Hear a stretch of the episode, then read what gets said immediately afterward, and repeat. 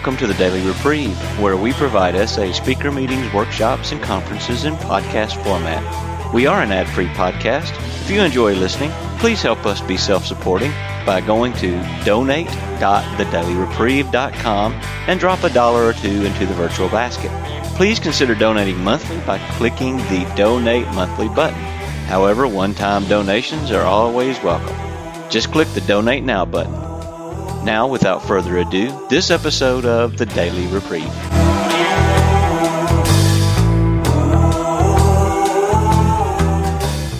All right. Well, I just want to tell everybody thank you. I just want to pray that God, I just uh, get out of the way. I'll take this next step and leave the results up to you.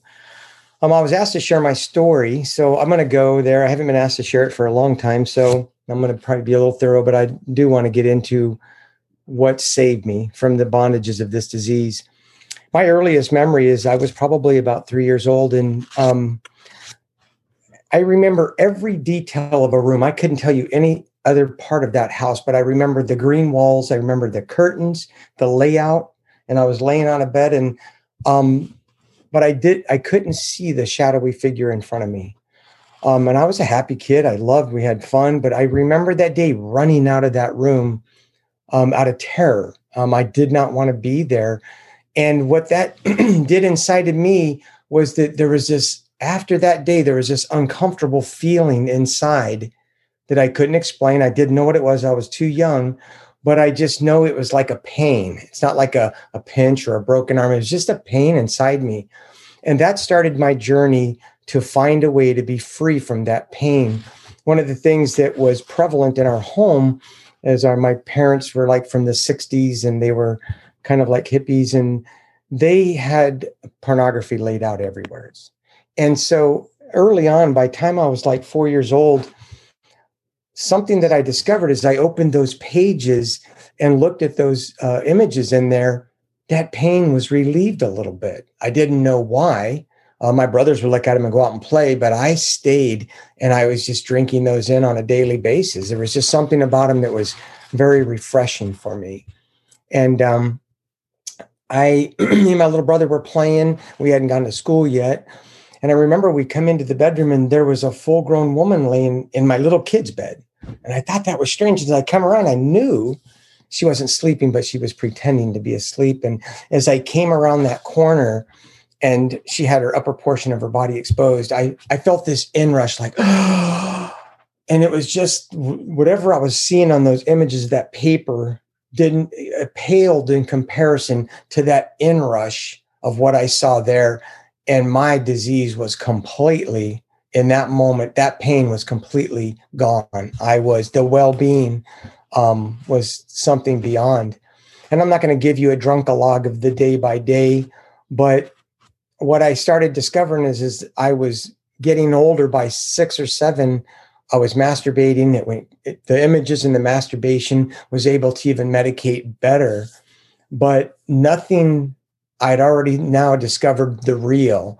So I started acting out with different um, children in my area, kids. I remember the first time a father, I was like five, come to our house all yelling and angry. And I'm like, well, what? You know, I couldn't, I didn't know because I thought everybody did this.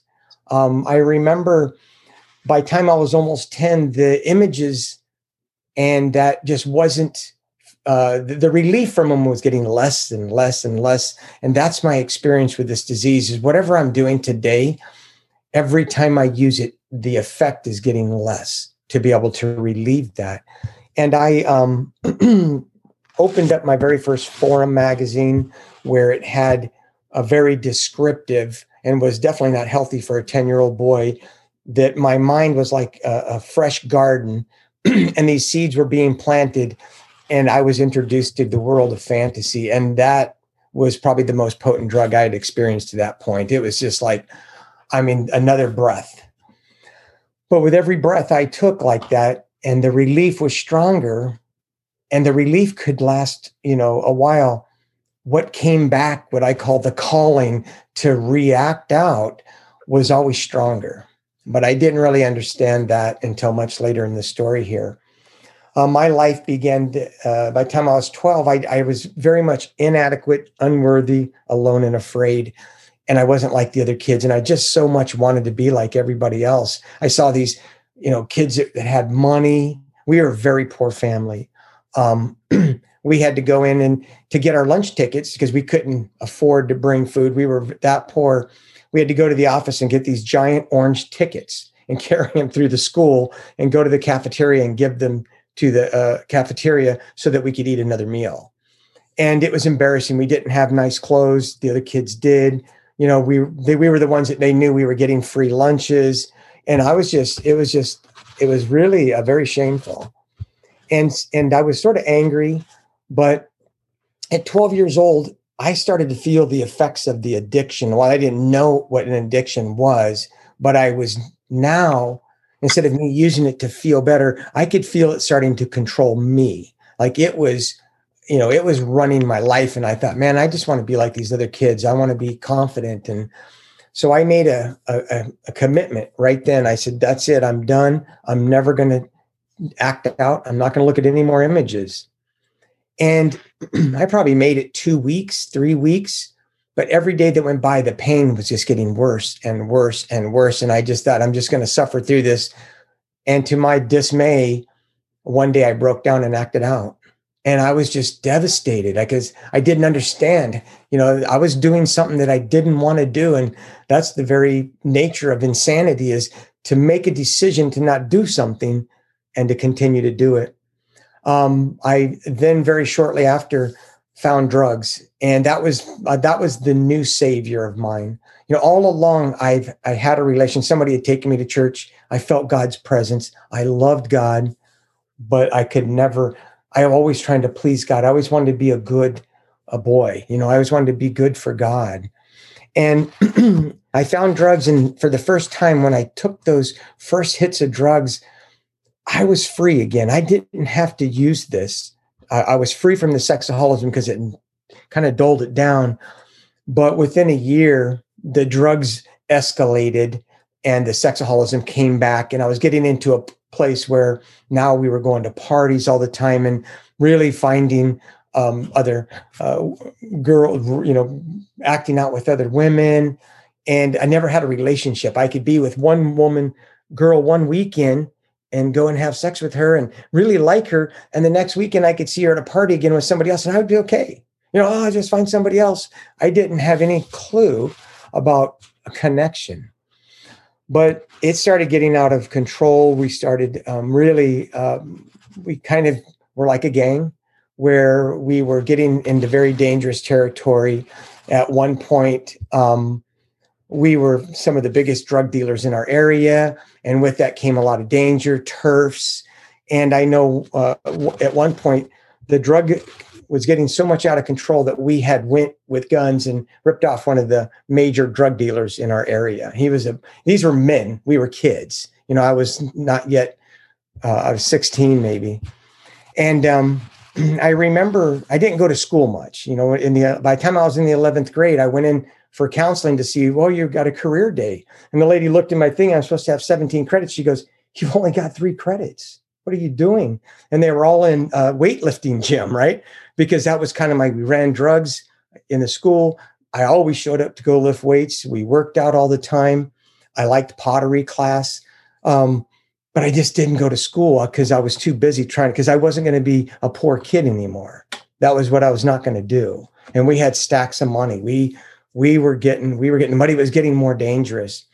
And after we robbed that guy i remember i was in pottery class and i heard something. I looked up outside and normally the men you see are like teachers. They dressed up nice. And this was a bad looking man.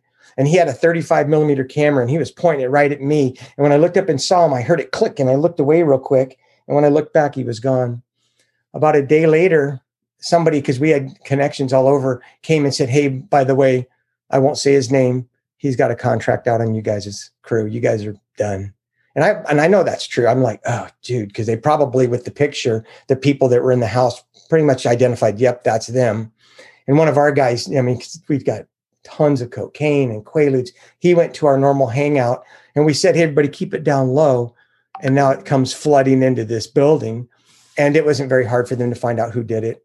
So we all got together and, and drew straws. You know, if uh, if this guy, if the first one of us that drops, this guy's next. So we got a big a crossbow with a big hunting tip arrow, and we all drew straws. My little brother got the short straw, and I said, "No, he's not doing it. Um, I'm I'm gonna. He's not really one of us. He's just kind of tagging along." So I called that man the next day, and I said, "Hey, bro, we're the guys that stole your safe, and I know you got a contract out on us, and um, you can't get us all, but the first one of us that drops, I just want you to know that you're next." And about a day or so later, it came back wanting us to know that no, it's all good. We're going to just drop it. And uh, but I still had to take different routes, walking home every day. You know, just knowing that one day I'm going to step out, and one of those bad guys that I saw is going to be there. Um, but we went on like that for another, God, I don't know, maybe close to a, a year. And it was getting worse and more dangerous. And somebody said, Hey, you know, the military, if you go in the military, you can have, there's discipline in the military. And I thought, well, that's what I need because I, I always wanted to be free from this. So I went down, I was 16. I drove down to the recruiter, recruiter's office and said, man, I want to sign up. And he's how happy until he found out I was 16. He said, no, you have to be 17. So a few months later, three days after my 17th birthday, I went down there, I signed up and uh, I, uh, 18 days later, I was in the military flying out on a plane. And I, I really wanted to be, I really wanted to have God in my life. And so I asked this pastor guy, I don't know, he's to, you know, help me to pray for me before I go. But I went into the military and everything was changing. I mean, the first thing a guy asked me, Hey, you going to go to church? And I'm like, Yes. And this is my new life. I had an intake officer lady that kept trying to decide whether I would be tried as an adult. And I kept saying, No, no, I'm I'm gonna I'm gonna get free of this. And she told me, Dennis, this is your last chance. You, you know, I've been arrested so many times um, for some serious things. And so I went in, and when I, I went through boot camp, didn't act out once, man. It was just like I was in just such a state of, you know, uh, probably terror from them.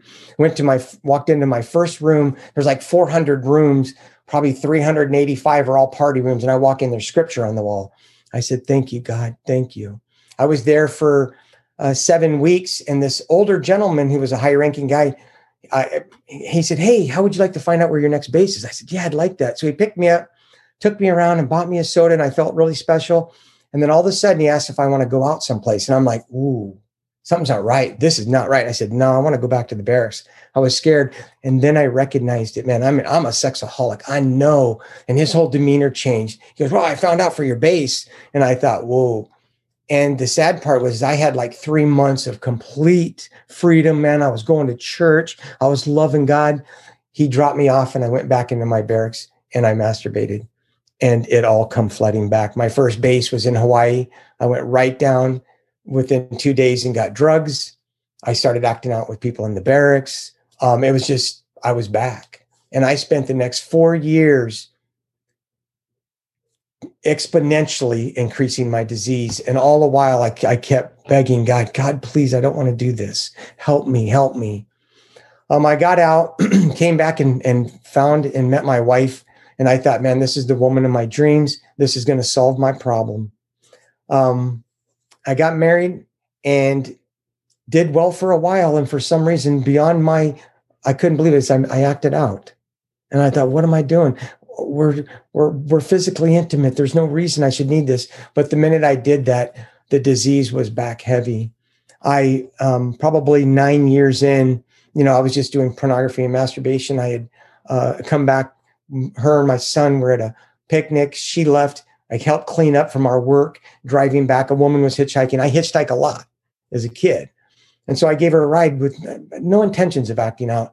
Winded up acting out with her and I remember the absolute devastation thinking, what did I just do? What I couldn't believe it. So I made a decision that I would never do that again, that I would never tell anybody about it. Um, but what came from that is I had like two weeks of just complete freedom from my disease. And I was at masturbating every day. I was, you know, looking at porn, masturbating every day. And I had complete freedom. And I thought, this is it. Thank you, God, I've been freed. But what I didn't realize is every boundary I crossed when it came back and hit me, it was tenfold. I had never been eaten up by the disease like it did when that came back. and I was back out driving around looking for them. And then I spent the next 20 years um, doing that, picking up prostitutes and going to massage parlors and putting ads online, all the while begging God. I eventually um, just, there just wasn't enough. And it kept, you know, the relief was getting less and less and less. And I remember I found myself in way into a place once, and I'm not same sex attracted, and winded up acting out with a, a guy and it made me sick to the point where when I walked out, I puked, and and I was just like, "What are you doing?" And just the disease was just getting more constricting. And um, I remember when I left there, I, I, promised God, God, I promise you, I'll never do that again, never do that again. And within a week, I was driving back there, begging me, Dennis, you promised God, you promised, and I'm God, please help me here, help me. As I drove back there and stepped over the place that I had puked and went back in. And that just continued. My life was a wreck. Um, and I'm just going to fast forward now because I want to talk about the relief that I got. Um, my I was asked, well, how many actual sexual contacts do you think? I think in my life, and this is not an exaggeration, probably about three thousand people I've acted out with.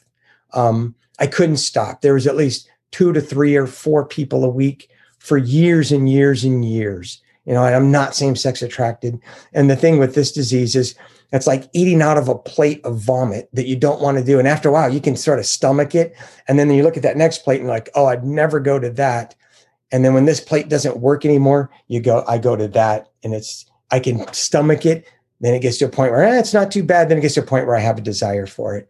That's how the disease progressed. But the disease progressed to a place when I was 52 that I I absolutely could not get relief anymore. I mean, I could act out and act out with different people.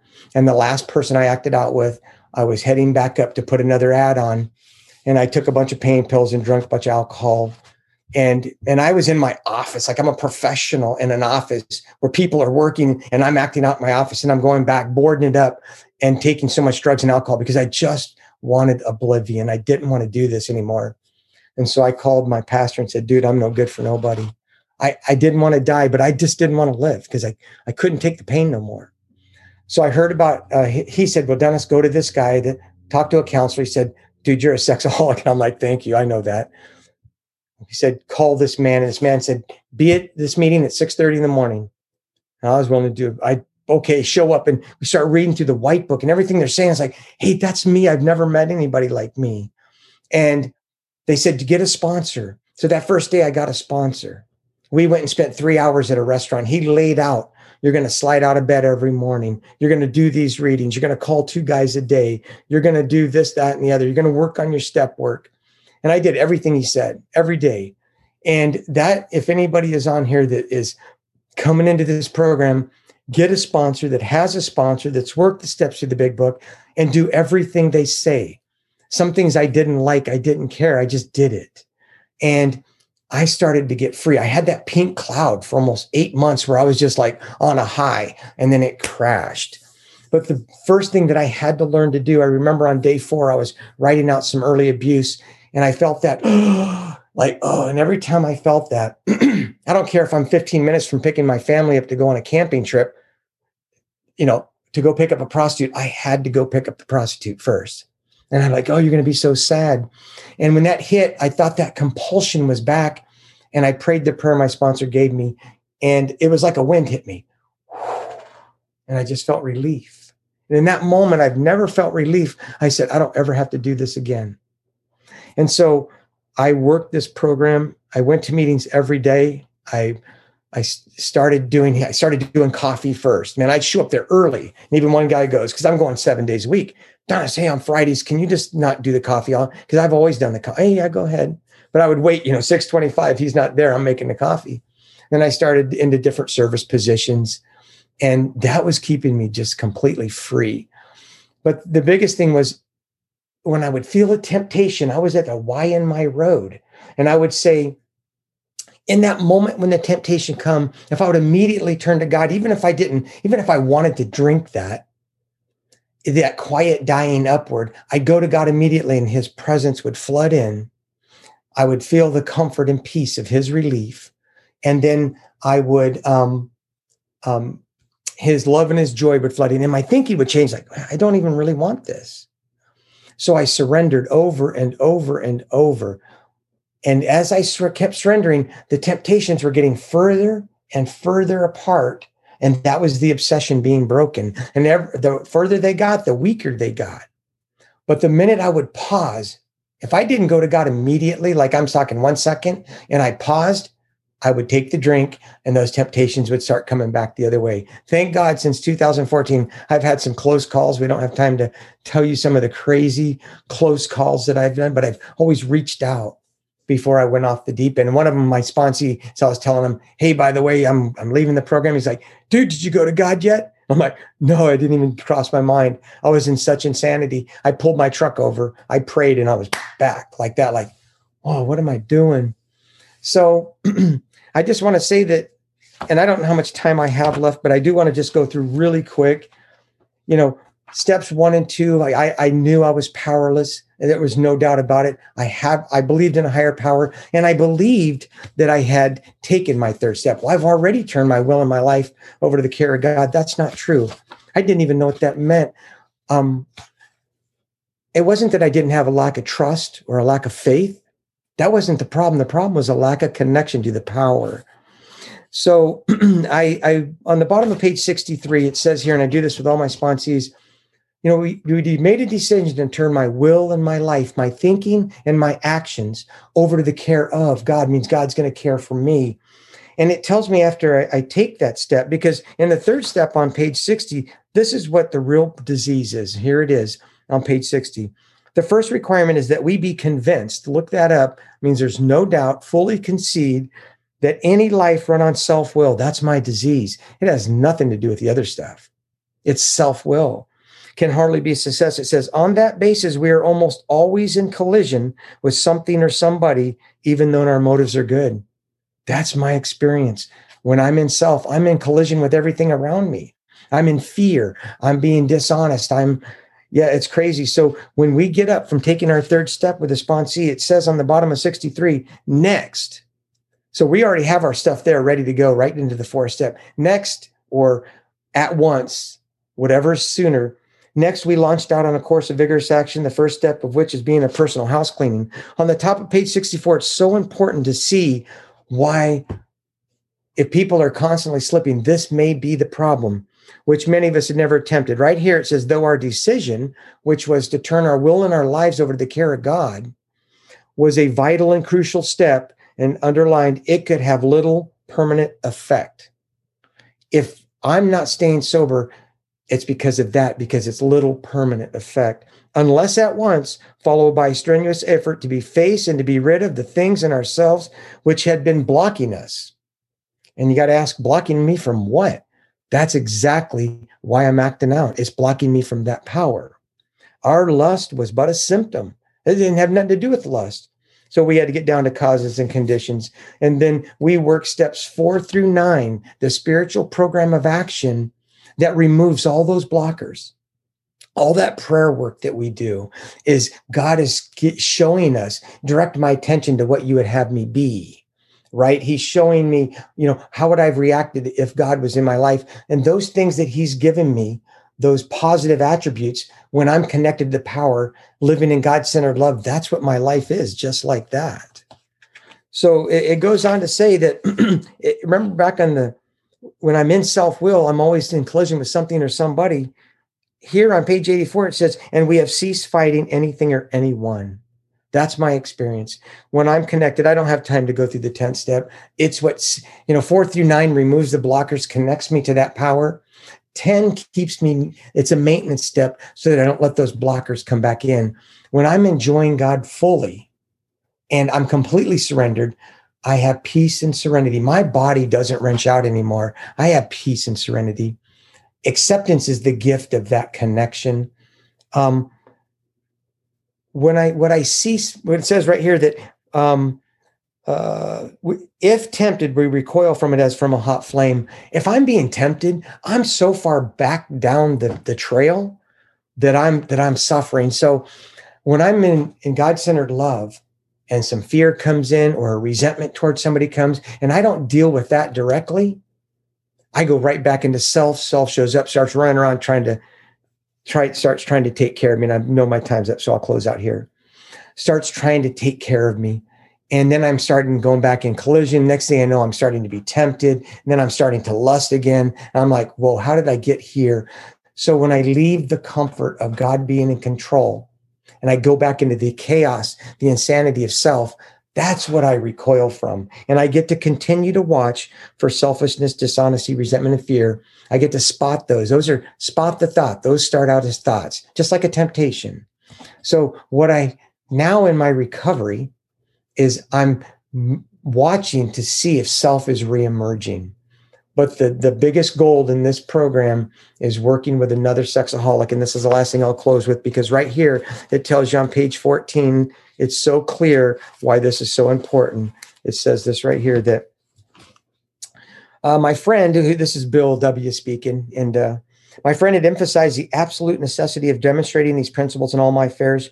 Particularly, was it imperative to work with others as he had worked with me, because faith without works was dead, he said, and how appallingly true for the sexaholic. For if a sexaholic failed to perfect and enlarge his spiritual life through work and self-sacrifice for others, and that's it right there, we have to we have to help others. He could not survive the certain trials and low spots ahead. And to this day, if I leave a resentment unattended or I feel some fear, I will not be able to survive those certain trials and low spots that I'm going to be hitting. So I'll be glad to answer questions, but um, that's I get to stay connected to God. That's my only goal. That's how I manage. I don't manage this disease. I just, it's a, I have a daily reprieve contingent upon the maintenance of my spiritual condition. Can't do nothing about my spiritual condition, but I can do the maintenance by doing my step 10, doing my nightly inventory, and working with others. And with that, I'll pass. Two questions. I'm just going to start. Are you a sexaholic? The first question I have is um, when you said that immediately you have to go to God when you have a fantasy that comes into your head, I'm struggling with that because my brain tells me what's the big deal? It's only a little bit of a fantasy. Yes. Like I deserve that high. I deserve yep. that. Like I'm not going to do anything about it. But so what do you tell your brain with that? And the second question is after that is that you said that you were um, thinking to leave the program. What do you tell your brain? Like maybe I graduated, maybe I don't really need this anymore, maybe I'm not really an addict or all that. So that that's what I have. Yeah. Good stuff. Well, acting out is not the lust. Just want you to know that, right? It, you know, everybody thinks, well, we have to have progressive victory over lust. It's the acting out. You know, that's what we determine whether we're sober or not sober. Sober is not well because so sobriety is now I don't have my medication to um, relieve the pain of being disconnected from the power. So what you're describing is the lust is the thoughts, the second looks, I'm still drinking. Now, I don't think you lose your sobriety over that, but I think you got to be suffering horribly bad from it. Um, I there was no way. I just was in the game for years of surrender, surrender, surrender, but still drinking. Um, but doing well. I wasn't acting out. I wasn't picking up. I wasn't doing any of that stuff. But the problem is, I wasn't free. It says on page um, 85 that I had been placed in a position of neutrality, safe and protected. I had not even sworn off and said the problem had been removed. The problem was never the lust, the thinking, the all that. The the problem was always uh, a, a lack of power. On page 45, it says lack of power. This was my dilemma we had to find a power by which we could mm-hmm. live, and it had to be a power greater than ourselves. So that's exactly what this book is about. It, it its main object will enable me to connect to a power yep. that guys. Will, please mute yourselves. Will connect me to that power. So until I really um, connected to that power fully and surrendered completely, that lust went away. But I have to remember, like, I may see, like, my wife's in the back and there's somebody out in the front yard there across the street, you know, and I and I see that and I think, Dennis, you can't have both. I I can't have that thought and my wife. I can't have that thought and be connected to that power. If I'm having that thought, I'm already so far down. It's the thought is because I'm holding on to some resentment or holding on to some fear. It has nothing, that's just the medication that I'm trying to medicate the disconnection from my from that power. So I think the first thing to do, and this is a progress, progressive, it's like, you know, there's is you have to understand that if a thought comes to mind or I see something and I entertain that, I'm drinking, the poison's going inside of me, and I'm going to be suffering. And I'm going to have to either act out or suffer through and let it dissipate. And that's a painful process. I don't experience that anymore. I see Harvey A talk about it all the time. And I thought, there's no, I don't believe there's a place where I won't entertain thoughts and won't be. And that's not true. I've experienced it. I am in a place of neutrality, safe and protected. It's true. Thank you. Uh, first and foremost, I just want to say that um, I've just recently um, started to know Dennis. I go to his um, meetings in the mornings. And uh, I thought, why am I resonating with this guy? Well, he's a big book monster. That's my uh, blueprint for progress. He knows the book so well. And, uh, but I was talking to a friend of mine today, and we were saying, oh, yeah, let's go to this meeting and support Dennis and hear him, hear his story. Now that I've heard his story, I get the connection too, even more so. That, that you know, he you shared about uh, oh well the hippie parents and I, I know that i happen to know that you came from santa cruz. I'm a long beach dude. So that there's that. And uh, but no it's the feelings behind all of this too. It really doesn't matter so much about mm, our individual stories. What i've come to learn after working these 12 steps for a time now is there's more similarities with people than there are differences. Mm-hmm. you know there's an expression that they say that you know some of us slept on park avenue some of us slept on park benches. But the only thing the one thing it says in the book that we all have in common is the desire to control and enjoy our drinking or lust. So uh, boy i'm on fire now after listening to your pitch brother. Thank you so much. Thank you Moshe. i love you brother. I'm, i've enjoyed getting a fellowship with you. Thank you so much. Thanks for sharing your story and i have a question for you. This is about helping others. Uh, so what's what is you know because it says very clearly in the big book that helping others, meaning sponsoring others, is a very crucial part of recovery. Mm-hmm. Uh, of course, our founders, Bill W. and Bob, Dr. Bob, started sponsoring immediately. There is a story in the AA Big Book which of a guy who started sponsoring after 15 days my AA sponsor, he was an AA guy, though I am a sexaholic. He told me there is only one criteria for helping others. You have a sponsor, and you have gone through the steps, and you are having some spiritual experience. That's the only criterion. Yet, many times in the SA meetings, I find the criterion to be one year of sobriety. Now, how is someone who is going to wait for one year sobriety many times not going to get a chance to help others, and that might end up becoming the reason for them to actually act out. So that that is some a question that I deal with when I'm sponsoring others. So I wanted to know if you have a take on that. Oh, that's a good. I don't know the answer to that. I mean, I know for me, when I sponsor guys, um, one thing first off is that I have to know that a I'm nobody's solution and I don't have any power. So I, there's nothing I can say to help a guy get sober, and there's nothing I can say to cause a guy to lose his sobriety. The the only reason I'm sponsoring is so I stay sober. Um, but like with my sponsors, you'll see them; they'll kind of be working. It's usually by time they're through their fourth step with the resentment inventory. They're not even through their ninth step yet, but they everything starts changing in them. They start having this spiritual experience, and everybody in the room's looking at them like, "Man, everything that's coming out of this guy's mouth is." And I hear it in your shares, Mike man, I mean, I want what you got. So when, sometimes I'll see a newcomer come in, my sponsor will share, and I can just see it. It's just like, wow, I want what that guy's got, right? Well, he gets up to walk away, and the newcomer runs to him, and I think, oh, that newcomer is going to ask him to sponsor him. They'll turn and they'll walk to me and say, "Hey, Dennis," and I'll say, "Yes." I go, "Well, what do you mean?" "Yes, go ahead." And he goes, "Well, he asked me if I should sponsor him, if I, I should be a sponsor. I said, absolutely, you're ready. So I think when people start asking because you have something they want, It's time to start sponsoring. Now, there's a lot of people that'll say differently. I think listen to your sponsor. If your sponsor says something different than I'm saying here today, your sponsor is right and listen to him.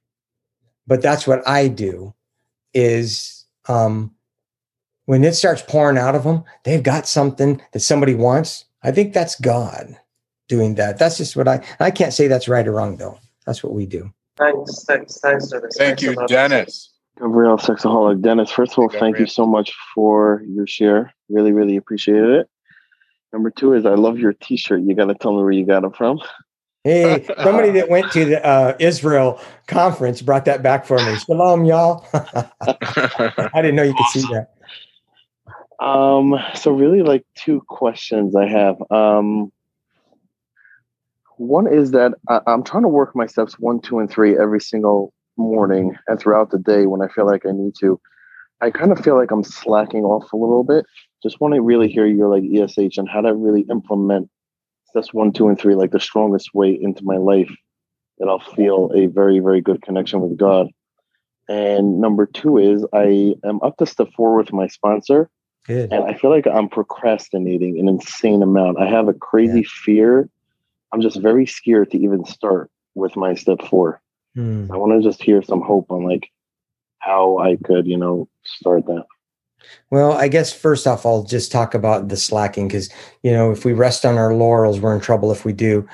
It's true for me. And I think in order for somebody to really progress and in, this program, we have to slack off at times to see that the disease is still right there. To, even if, you know, if I slack off, man, I start just, you know, I start getting emotionally unsober. I start looking at everybody. Um, I have a little thing in my book because I had an old timer tell me this. You know, I start thinking it's all them that they're the problem. So I always it's wrote it in my book. It's not them. When I start believing it's them again, then I know I'm in trouble. I'm back into having collision. So um I think that slacking off that the pain of this disease will mangle us pretty bad. And, and that'll take that kind of takes care of itself. It's just a discipline. It's like if a guy is a diabetic, he's got to manage his disease. He's got to certain things he's got to do every day. If he decides, eh, I'm just not going to take my insulin today, well, that's fine. But after a couple of days, he's going to start getting sick. When we get to a place, and, and it's the purpose of why we're doing it. When when you do your four step, you're going to be everything's going to be different. I promise you, it's beautiful. You're going to want to be in that place of neutrality, and and resting on my laurels, I drop out of that. And I don't want to be there to please God. I want to be there to have God. You know, it's like he's get I get his greatest gift, which is himself. So keep doing your step work. It's the most important thing. And I can't remember the second question. That was uh just with the fourth step that I'm uh, I'm yeah, very dude. very Let me tell you something. The fourth step is one of the most beautiful steps. There's prayer work we get out of it. It that's what helps me if I get a resentment to know how to deal with it. These resentments get they're like like it said, those things that are blocking us. You're starting into the process of getting those things out that are blocking you. You're going to be connect with God like you can't even imagine. And it won't be something that you do. It'll just be a natural process of working these steps. Get through your fourth step. I mean, here's I'll just say this last thing. Make a date with you, your step working God. Go find a, a creek or someplace that's really cool, that's solitude, and, and go and, and bring your favorite drink and say, okay, God, let's do this. Because I always pray that God does my step work for me. I just show up in my pen. I do what my sponsor tells me, and I let God come. And anytime you're experiencing God in you and through you, man, life is it's it's incredible. So make a date with you and your book and God and your favorite drink and go do your four step. It's really, really cool. Hi, Hansi Sex Addict. Thank you, Dennis. Uh, I really appreciated that. Um, my question for you is that there's a lot of vague concepts, and for me, um, a very difficult getting better. Shout out to Matt.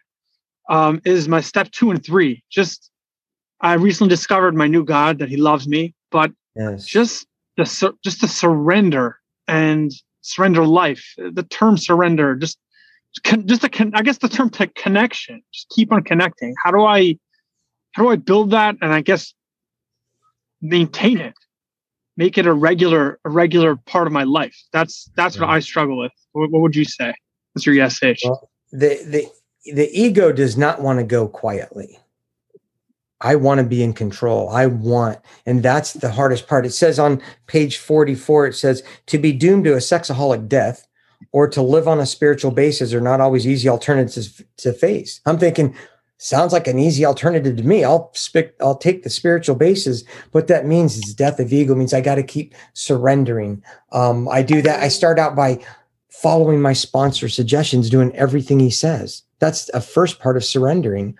And then eventually I turn that over to God. And it, it, boils down to, and we don't have time today to really go into depth, but it boils down to how do I know if I'm back in control because I have an expectation? Usually it's some fear comes in. So I have an expectation of somebody or something. That expectation lets me know that I'm in trouble because an expectation is a resentment that is forming. And really, what it is is a demand because I'm running things. I want things I need things to be certain ways so I can be okay. And I need to let go of that. So if I have an expectation or if I have a resentment, that's even more deadly. I need to pray for that person that I'm resenting. So if you have somebody in your life, and this is where the fourth step and the 10th step come in, pray for that person until you feel nothing but peace, love, and compassion, never to be brought up against them again, to be charged against them again, that you can be of complete, um, like let it go, then you're at peace so it's tough because I'm a control freak, and and uh, Shim will tell you that, and Daniel will tell you that. Yeah, I mean, you know, that's just our that's our nature. That's why you know. But I think the more that we get to taste that sweetness of complete surrender, the more we want it. But gotcha.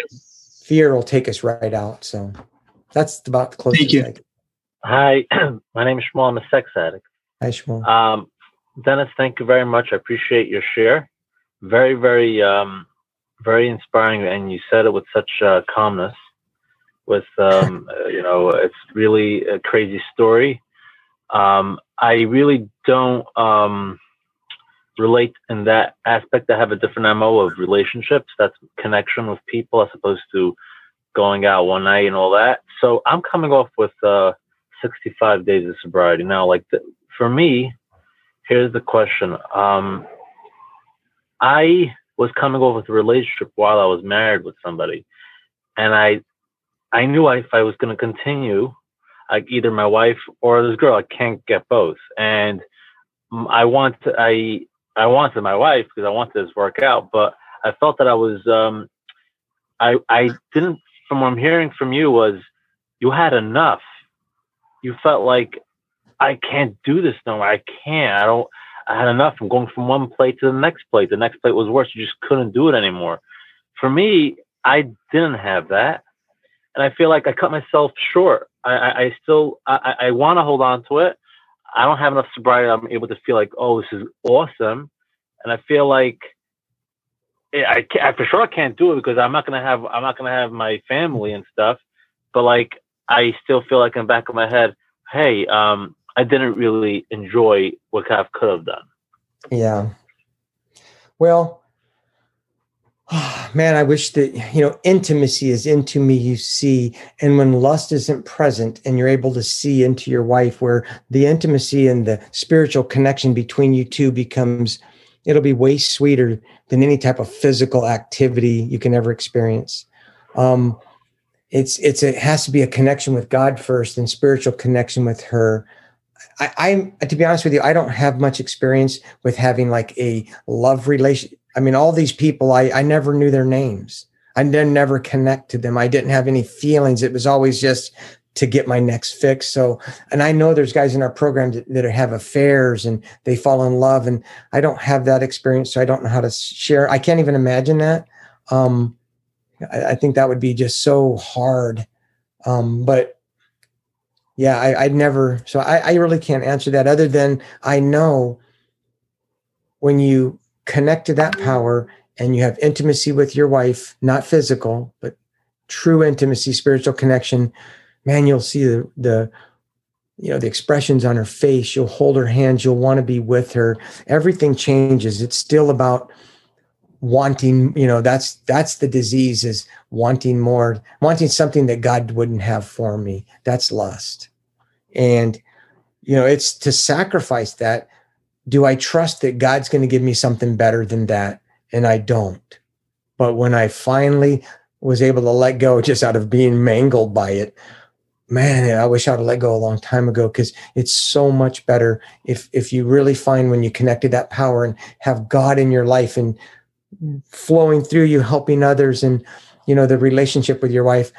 Yeah, you would. It's better, but until you experience it, it's hard to believe that. Well, you're asking me to give this up for something that I don't. I don't. I don't. God wasn't better than my lust when I first came in. I told God that.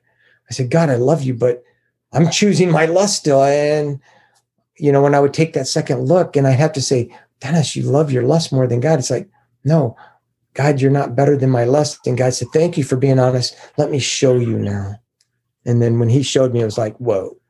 And it, and it didn't come all at once. It came in as I stayed in that connected state to him longer. And I can drop out tomorrow if I, you know, get wound up about something, but I have to continue to watch for selfishness, dishonesty, resentment, and fear. And that nightly inventory is gold if I'm not doing it, because that helps me see it. So I wish I had a better answer for you, brother. Hi, Dennis. Uh, yes, I'm Sean. I'm Sean, sexaholic. That was a great Sean. talk. Uh, very uh, perfect for what I need to hear now. I just have something simple. Can I just see that book once more? Um, That's my big book. Okay. It's not them because that was my problem. Let me see the, the, the side of it. It's like okay, wow, that's used. Okay, oh, I, just, yeah. I just want to see a used book, like a used book. yeah, okay. Yeah, okay. I, I, use my bigger one now. So, yeah, that's yeah. It's and I'll just say one last thing about that. I could memorize it. I can know every single page, but when I have a resentment, if I don't do the instructions inside, it does me no good. You could take somebody that doesn't know anything in this big book and they continue to watch for selfishness, dishonesty, resentment, and fear. And when these crop up, they pray at once for God to remove them. They talk to somebody immediately and make amends quickly if they've harmed anybody. And then they resolutely turn their thoughts to someone they can help. If they will do that, it doesn't matter how much I know. If I don't do that, it, it doesn't do anything for me. It's the actions and follow the instructions that makes everything change. And I know we're out of time pass. Thank you. Hi, Dennis. My name is Yitzchak. I really appreciate your share. Thank you. Um, my question is um, I'm in the program for three years and I've been sober for a little less than two years. Okay. And I have I had a lot of spiritual experiences mm-hmm. that you describe, and I relate a lot to what you're saying, the flow and the connection. But yeah. how do you how do you main how do you grow that. You know, once that you've worked your step, I worked my step four.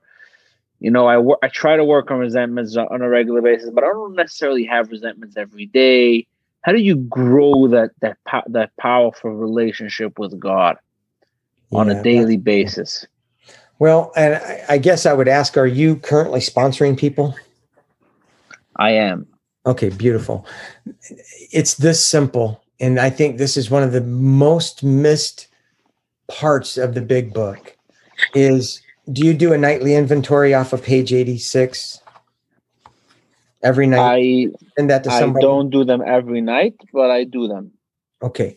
Um i think for me every morning i slide out of bed and i do some prayer work. I do it takes about five minutes. I love the prayer work. I used to you know didn't think rote prayer was good um, but i you know I, I start out thanking God for his power. I used to say, God, I'm, I, am i am powerless. I need your power. I say, no, it's like, thank you for your power. I do my third step prayer. I do my seven step prayer. I pray that, um, God direct my thinking today, may that it would be uh, divorced from self pity, dishonest, and self seeking motives. God, show me the way of patience, tolerance, kindliness, and love.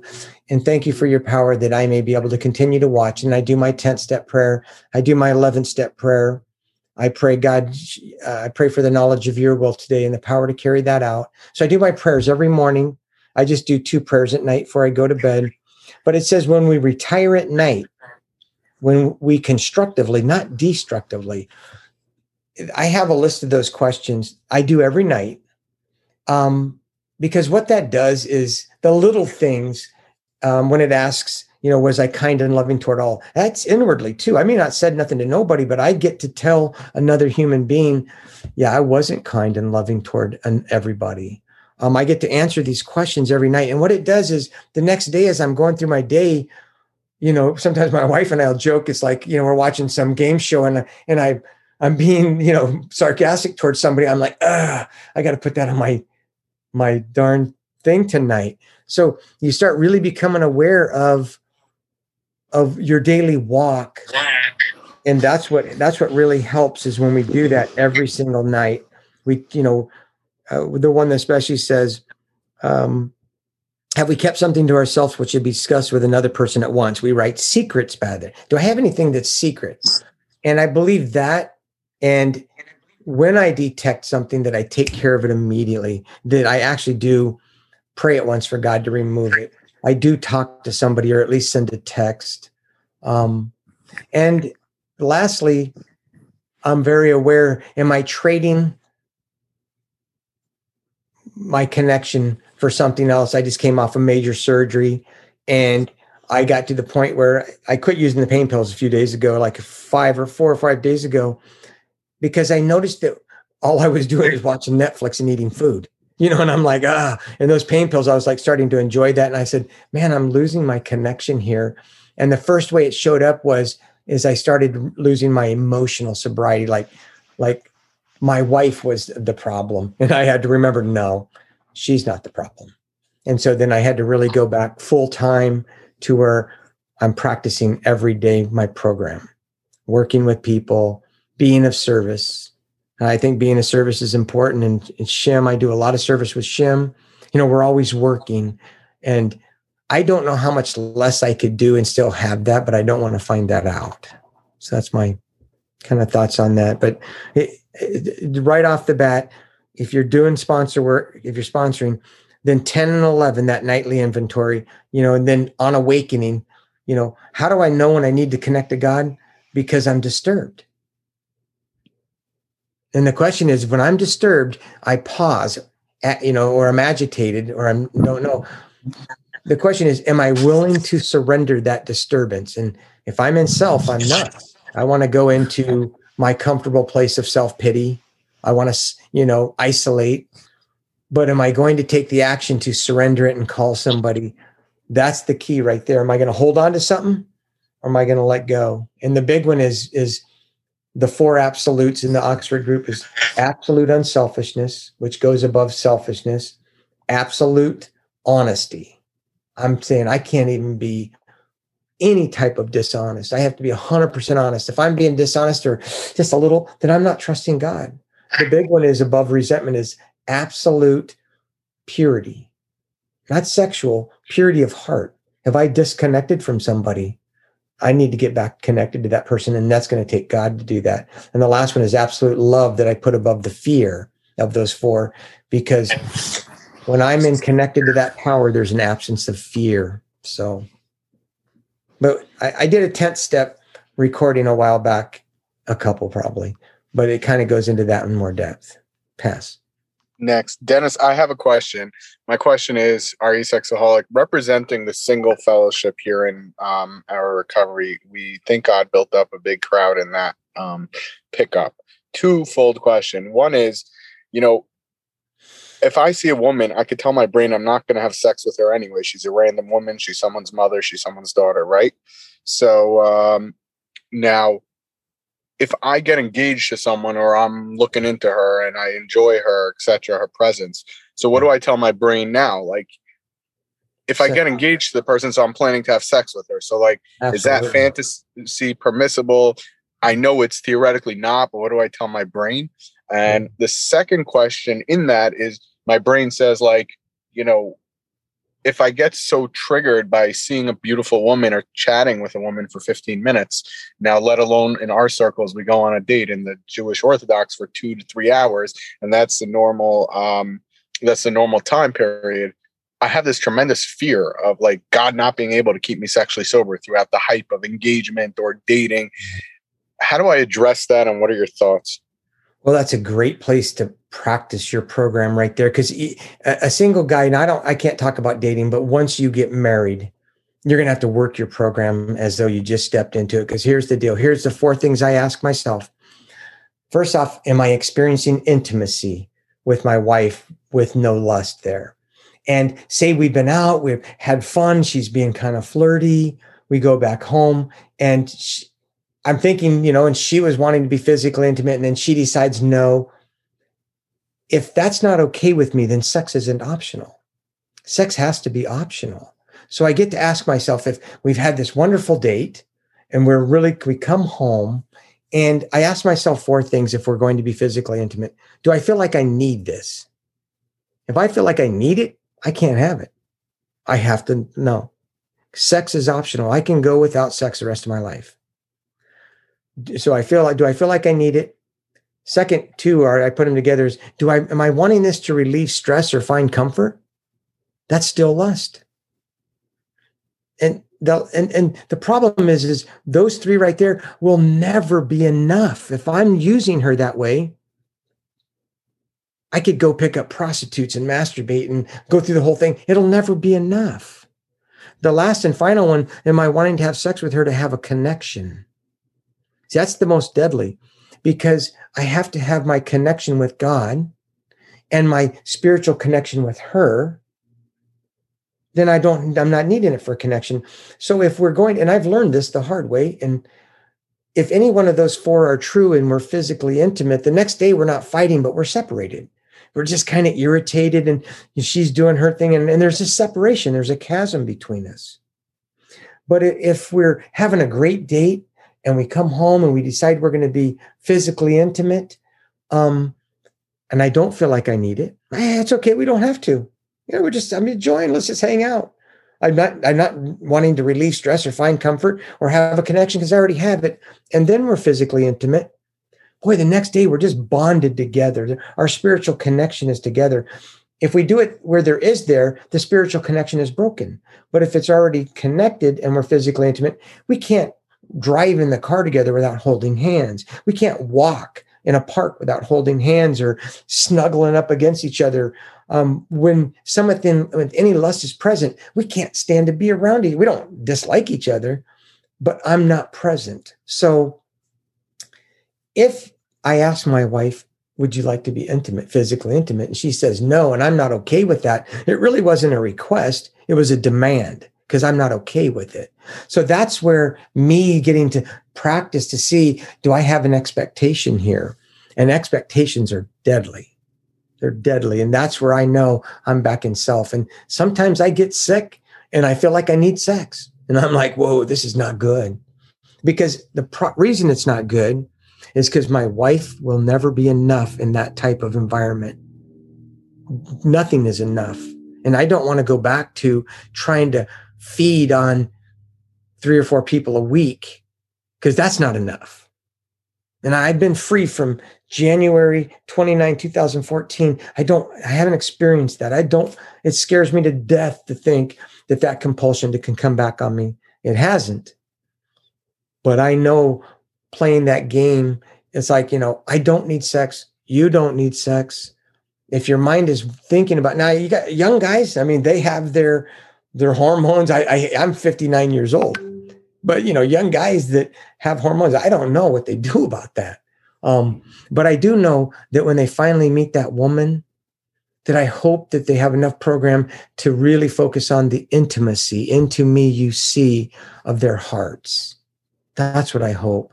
Because then it's going to be beautiful. And the truth is, most guys that are lusting, their wives don't want anything to do with them. They're always like, oh, she never wants to have sex. But when you're not lusting and you're interested in intimacy, her heart, they want to give themselves to you because they want that spiritual bonding too, but they don't want to be used like a prostitute. And really, if you have lust in your heart, you're using her like a, it's just like masturbating. She's just another way for you to have an orgasm. And that's just, it's unfortunate because it's, I mean, but I don't think that any of us can get, especially this new guy getting into marriage, is not going to have to work through that process and and you know find somebody that's been through that and help them along the way to go. Yep, that's like, dude, man, I'm just, you know, I'm angry at her because she won't have, yeah, it's like, well, then you have an expectation pass. Hi, it's Yitzhak again. Dennis, can you discuss more about intimacy with your wife?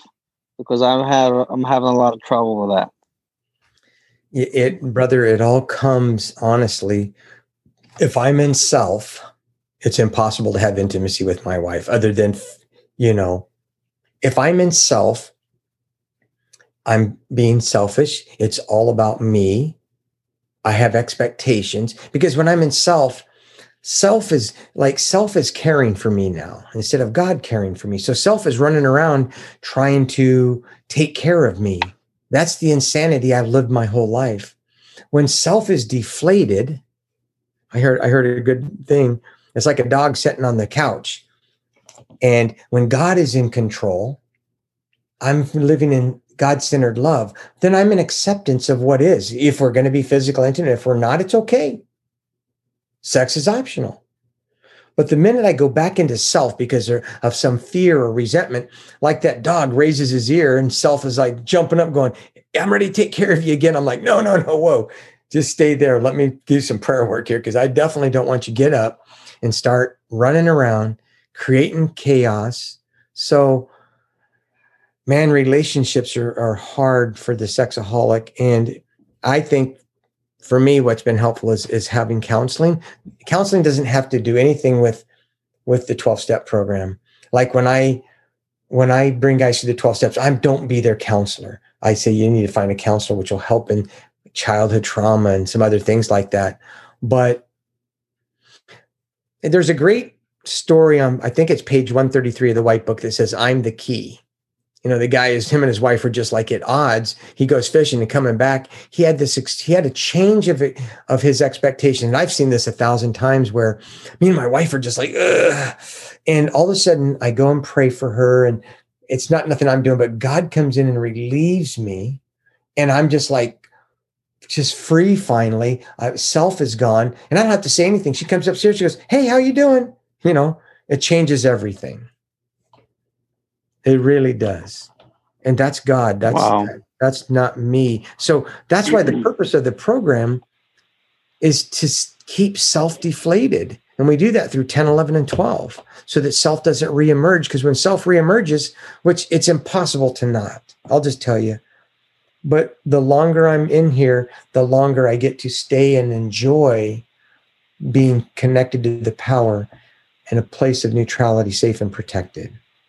And that's, you know, if anybody that's been in for sober has tasted that. So the question is, am I willing to die to self so that I can have that?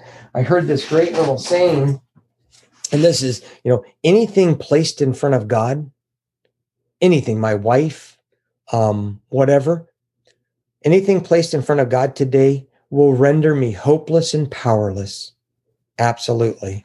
That's the truth when I rely on something else that only God can fill. Because if I have a resentment, God hunger. If I have a disturbance, God hunger. If I'm having lust, God hunger. It's that simple. I, am trying to fill what only God can fill with something else. And I'm just promise you, you could have sex with women every single day and it will, it just leaves you more empty. So if, if if if you know the lust would have you the lust always promises this beautiful oh this will be nice. It's not true it's a lie it's not real. It never fulfills. It's so fleeting it doesn't it's not real it's a lie. But that's how dangerous and insidious and poisonous lust is because it always promises relief it promises um, pleasure and it's not real. It's a lie only God can give us those things. Great answer. Just last question I have is you said something about you were going to leave the, I think it was you talking and not your sponsee. Right. Something yeah. about like leaving the room. So, like, my question is: Is you're so passionate about the program and you have such, you know, validity towards God and the steps in 10, 11, and 12. So, first of all, what was your thought process? And second of all, what did you tell your brain in order to not? Because I have that sometimes. Yeah. Um, that's the insanity. See, I there is insanity in this program. Um, I remember going on a trip to a little island called Shemya, which is a, an old military base. I was working, and I, and we had all this work. We're doing all these negotiations, and at night I got up to get some cereal. They have a cafeteria and five TVs, and I and I didn't know it. I turned on the TV, and there was um, I mean, they have like two channels of just straight up porn. I'm like, oh geez. And I went past the next one and I finally turned, I turned it off real quick. No temptation. Cause I was, I always know when I travel, I'm in danger. I turned that off and I had nothing but a, a, a, a feeling of wanting to go back to my room and just be with God. And so I totally was fulfilled. I was free. I was flying back on the plane and man, I'm just like, God, you're so good. Thank you. I mean, I wasn't even tempted I get back here, I'm meeting somebody at a Starbucks coffee shop, and I let my, I said to this, I let my guard down. I said, Who I made it. And every time I've said that more than once, I let my guard down. I walk into Starbucks and there was a woman right there. And I looked this way and I took the biggest old drink. And she knew that I took a drink and she was wanting to be let. And I was, boom, I was sick. I was drunk with one drink, one look. I was drunk. And I'm just telling you right now that in that moment, I'm thinking, oh, I what am I doing in this program? that's what I want. But that's the insanity of taking one drink is my entire thinking can change or you know, but it all started somewhere with a resentment or some fear or something that I would that I would see that and not recoil from it because I wasn't connected to God because I was like, oh, I'm good. And every time I think that, who I made it or you know, I got this, man, it just bites me. And the one time I had looked something up and I had made a decision that, you know, I'm, I'm wanting to go back into my disease. And so I'm calling, I tried to call my sponsor. He didn't answer. So I call my sponsor to let him know. I had about three or four at the time. Hey, you're going to need to find a new sponsor. I hadn't done anything. But I had in my in my insanity, I didn't try and surrender because I was too sick. That's the deadly I that's a deadly poison of this program is one drink, I can be sick and and on my way out. Now it hasn't happened in a long time, but I called my sponsee and he and he, said to me, Whoa, Dennis, he goes, Did you go to God yet? Because that's what I always tell them.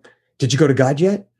And I said, No, I didn't. And it shocked me that I didn't. So I pull my truck over I just started into my prayers and boom, I was back like, what was I doing? So uh, there's no guarantee that tomorrow, if I let up, that I can get sick. And I can tell you, you know, some people go, well, you got to, you know, I don't know. I know me. Like I took my daughter, she was 16, to a water park. I was there five hours and didn't take one drink. And I knew if I took, I mean, there's everywhere, women, hundreds.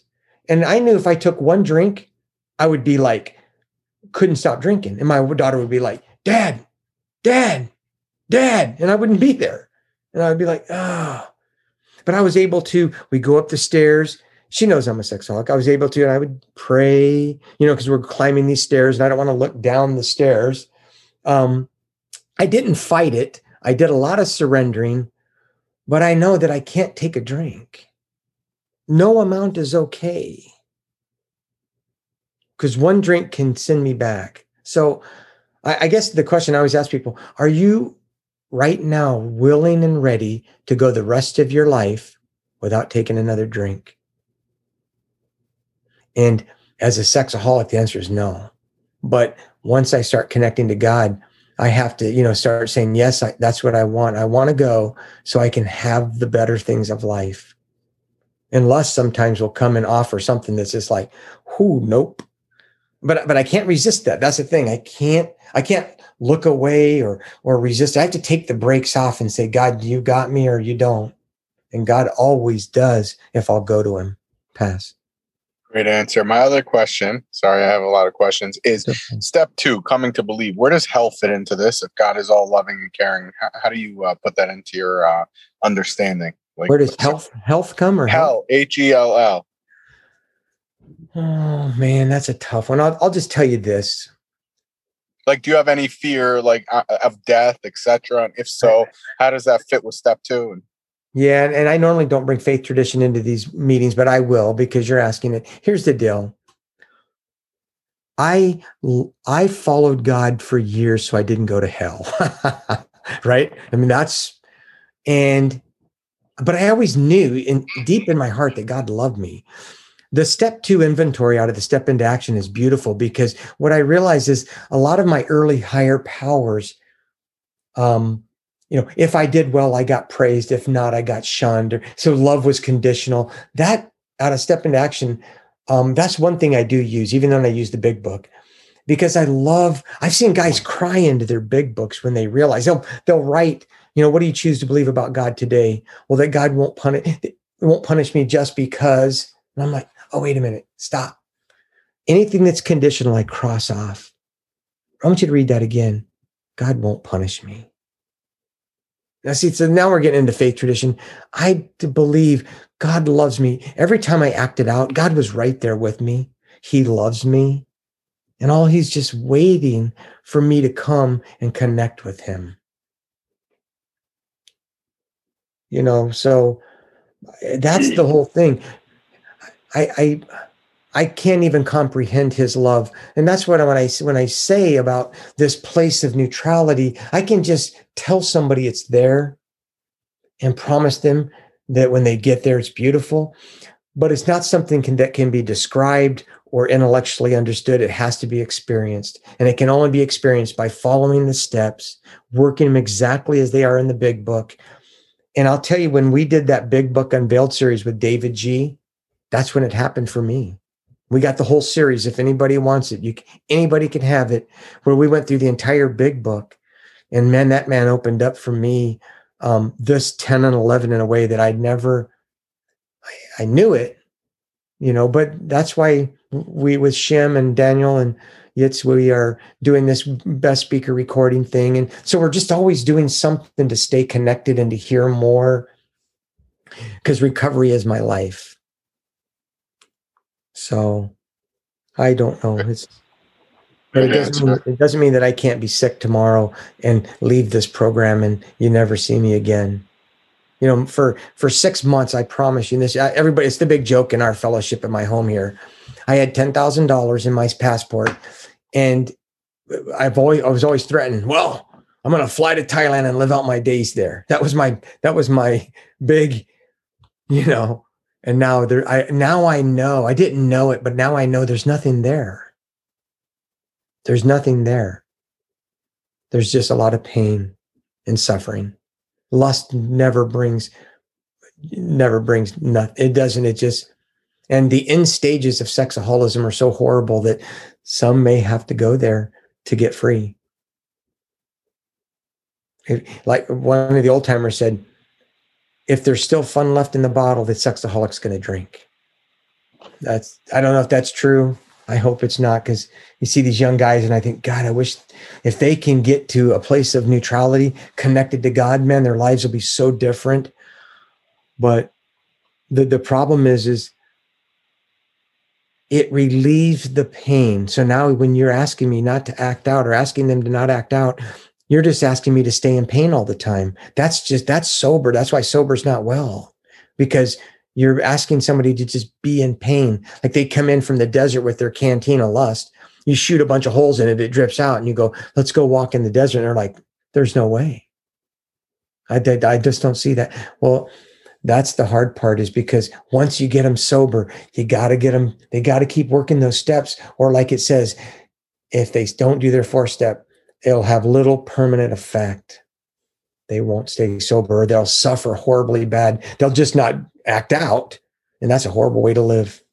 God, I just can't. But lust, lust is a lie. It's a lie. It's not real. And if that's the sooner that we can believe that, the sooner that we can start turning to God every time we're tempted.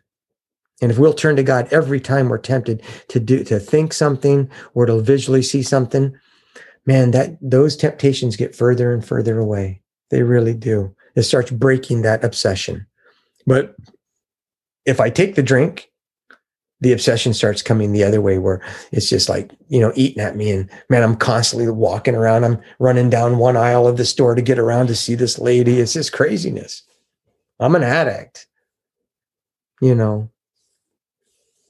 That's why it was scary when I just got out of the surgery that I took those pain pills. I was really scared about that. And sure enough, I started feeling the effects of them removing the pain, but I also started feeling the effects of the high. And man, I just, I told my wife, nope, I, you take them because I don't want those because they're deadly. And I didn't want to run a meeting. I was refused to run my Monday, Thursday meeting if I had taken any narcotics because I don't think in that state I can be connected to God. And I want to be connected to God. There's no better, there's no better place than that. Powerful. Good evening, good evening. My name is Mike and I'm a sexaholic. Uh, my question to you is: It sounds like you have um, a lot of childhood trauma. My question to you is: um, Which part of the recovery did you um, did you go for help for? Was it the beginning? Did you wait a little till you got sober? Like once you went through the steps? At which mm. point did you um, like work on that? Yeah, that's a good. Well, here's the deal. I see guys coming in, young guys coming in, going to the same counselor, and man, within like a year or two, they're just like they have what I want through that counseling where they're crying. They can cry now. They can open. I can just see it in their shares. I'm like, man, the truth is, is every time my counselor's been working with me for almost seven years, every time we even and I already know what happens. So I'm always like, oh, that's no big deal. Let's just jump in. And he'll just open the door and ask me some questions. And I can't even remember, but I get like, uh, I start coming apart. Well, what's funny is just, it's not funny, it's kind of scary, is not this week, but after next week in the first part of April, we're going to actually start delving into my childhood trauma, but very slowly you know, and and along the way, every time I've wanted to do it my way, like they have their Survivor Week down in Arizona. Well, I'm just going to pay and go down there, and it's like, oh God, please, Dennis, don't do that, because you have no idea. He knows the depth of my trauma. I don't.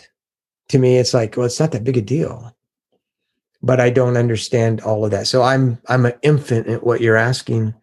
Um, and I don't, and I have a lot of fear that once we open that door and we start getting down in there, you know the whole reason i acted out and medicated was there may be some pain there and i don't do well with pain.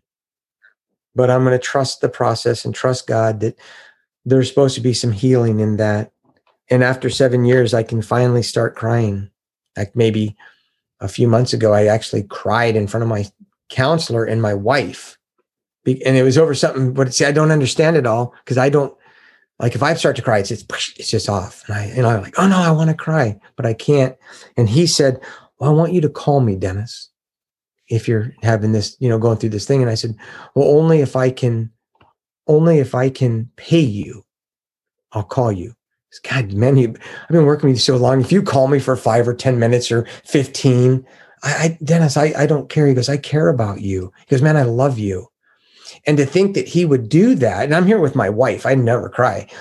I started crying. Like this man would, like, you know, I I know he loves me. He says that, but I pay him for his services. So if he's willing to answer the phone, I'm wanting to pay him for it. But he's like, no, I love you. And I guess something about that that I don't understand yet caused me to burst into tears that I felt like a little kid or something.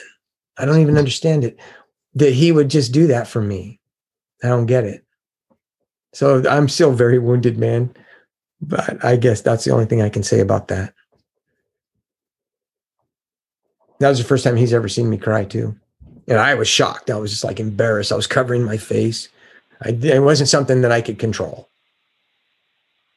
So, and you see these other guys, they go to treatment and they're they can cry openly like just like profusely sobbing. And i hear about this. I thought man i want that. I don't have that. Not yet. It's starting to come because now I mean, my wife will watch a show and i can feel the tears. They'll come up and so that's that's i'm still really an infant on that. And i would ex- i would enjoy any esh people have but my counselor is very very careful with me you know, because sometimes like if I get really sick, you know, my best thinking is, is I'm to go off into the woods. And, and that was my, I, one day I called my sponsor because my wife, what are you doing? I, I, I had my little coffee thermos and I was to go off into the woods. It was 10 degrees outside and I wasn't to come back until God let me cry. And so I was supposed to be going to work. And I called my sponsor and he goes, What's what are you doing, Dennis? I said, I'm to go off into the woods I'm to hike miles until God because I didn't want to do it in front of anybody until God lets me cry. And he goes, Dennis, that's batshit crazy. I want you to go to work. Now, see, when my sponsor tells me that, I don't have a choice.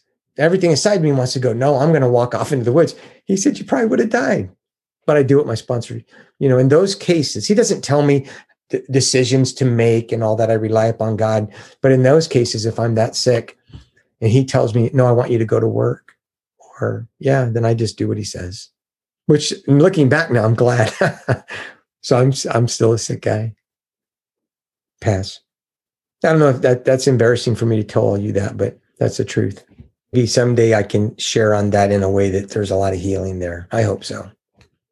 I was wondering uh, about uh, you know resentments or fears that crop up during the day. I, I, I know in the fourth step, you know, we we uh, you know what I what I do is write out four columns and pray the prayer.